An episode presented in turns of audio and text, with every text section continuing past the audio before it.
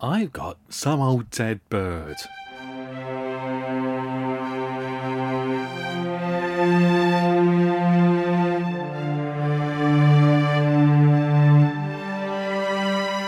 Hello there, and welcome to Date Fight. It's a podcast in which two of us, usually, but today just one, select things that happen on this day in history and then compete to work out which one is the most entertaining, the most fun, the most illuminating, the most enlightening. Um, today it's going to be my one because mine is the only one you get to hear.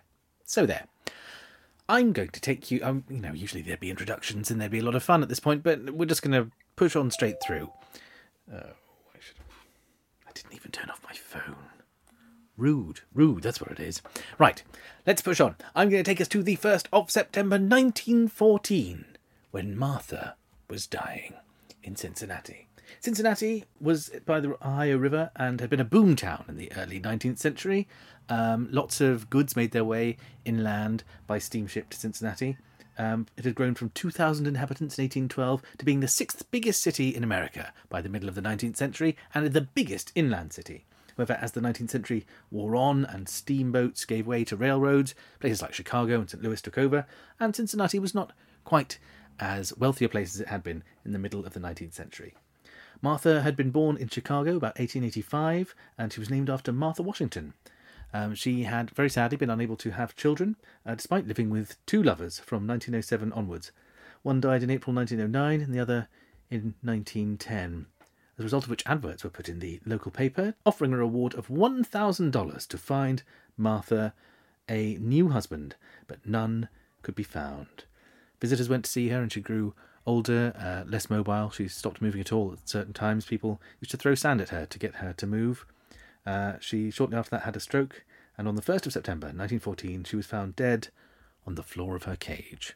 Martha, of course, was not a human being. Martha was the last known passenger pigeon. Passenger pigeons had been hugely numerous all around the United States um, for centuries before that.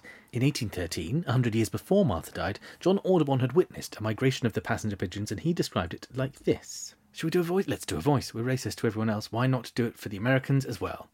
Um, he said, I dismounted, seated myself on an eminence, and began to mark with my pencil, making a dot for every flock that passed.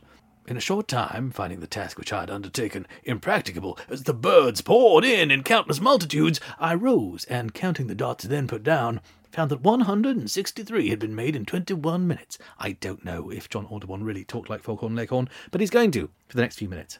I travelled on and still met more the farther I proceeded. The air was literally filled with pigeons. The light of noonday was obscured as by an eclipse. The dung fell in spots, not unlike melting flakes of snow, and the continued buzz of wings had a tendency to lull my senses to repose.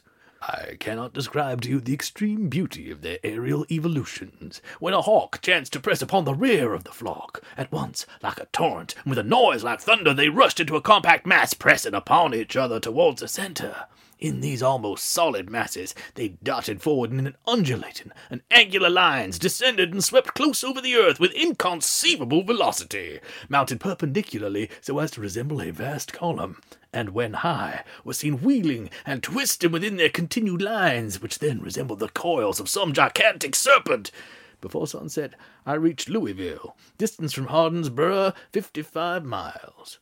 The pigeons were still passing in undiminished numbers and continued to do so for three days in succession. Yes, the pigeons were known for their huge flocks. There were possibly more than five billion of them. They were possibly the most numerous bird on the earth in 1813, 100 years before the last one died. Why did they die? Well, we killed them. We really killed a lot of them. In 1866, one flock was seen which was one and a half kilometres wide and 500 kilometres long. It took 14 hours to pass overhead and was said to contain three and a half billion birds. Uh, not only were they an important part of the ecosystem, they changed what the nature of the forest was around them. Many people think that the white oak, which used to be dominant in many North American forests but is now losing out to the red oak, is because of the decline of the passenger pigeon, uh, because the white oak uh, seeded in the autumn, which wasn't the mating season for the passenger pigeons, so they didn't tend to eat all those acorns, whereas the red oak put out its acorns in the spring, at which point all the pigeons were around looking for as much energy as possible to put into mating season. So the red oak got all of its acorns eaten and was not could not proliferate as far as a result. Also, the white oak is less flammable than red oak, and the huge amount of pigeon poo was meant to make forests much more flammable, so trees that were hardier to fire did better back then. In 1565, Rene Laudonnière uh, was the first Westerner to say they killed passenger pigeons, as he claimed to have killed 10,000 in the course of a few weeks at Fort Caroline. They were so easy to kill, many people didn't even see them as game birds. If you let off both barrels of your shotgun, you could kill up to 61 with one blast, apparently.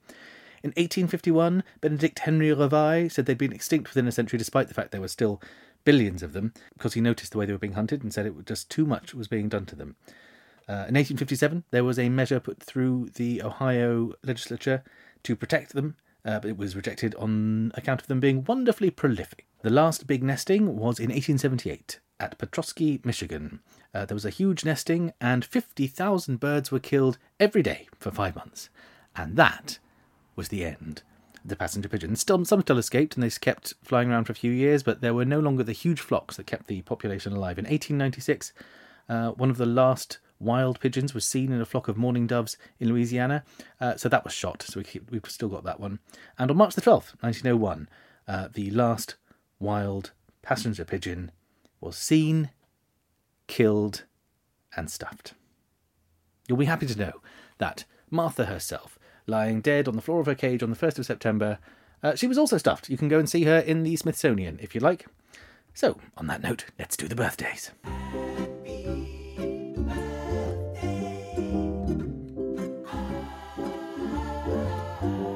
Happy birthday to Harriet Shaw Weaver. She was a magazine editor and political activist and suffragist. She edited The New Free Woman and she was a patron of James Joyce. Ended up giving him and his family a sum worth equivalent in 2019 pounds, a million pounds. So happy birthday, Harriet Shaw Weaver. and happy death day to Siegfried Sassoon. Known for his satires of jingoism and his First World War poetry, he actually lived for 50 years after the First World War, uh, but we tend to remember him more for the fact that he was put into a psychiatric hospital because of his opposition to um, the First World War, um, where he met Wilfred Owen, and he was one of the funnier of the war poets. So happy Death Day, Siegfried Sassoon. And I suppose that is it for today. It feels a little perfunctory doing it like this. Um, drop us a line. Do something. Yes, I'll, I'll, maybe I'll read out some of. If you've got a fact about tomorrow, why don't I date fight with you? Why don't you send it along to the uh, at date underscore fight on Twitter or facebook.com forward slash date fight or you know how to get in touch with us. See you tomorrow. Bye.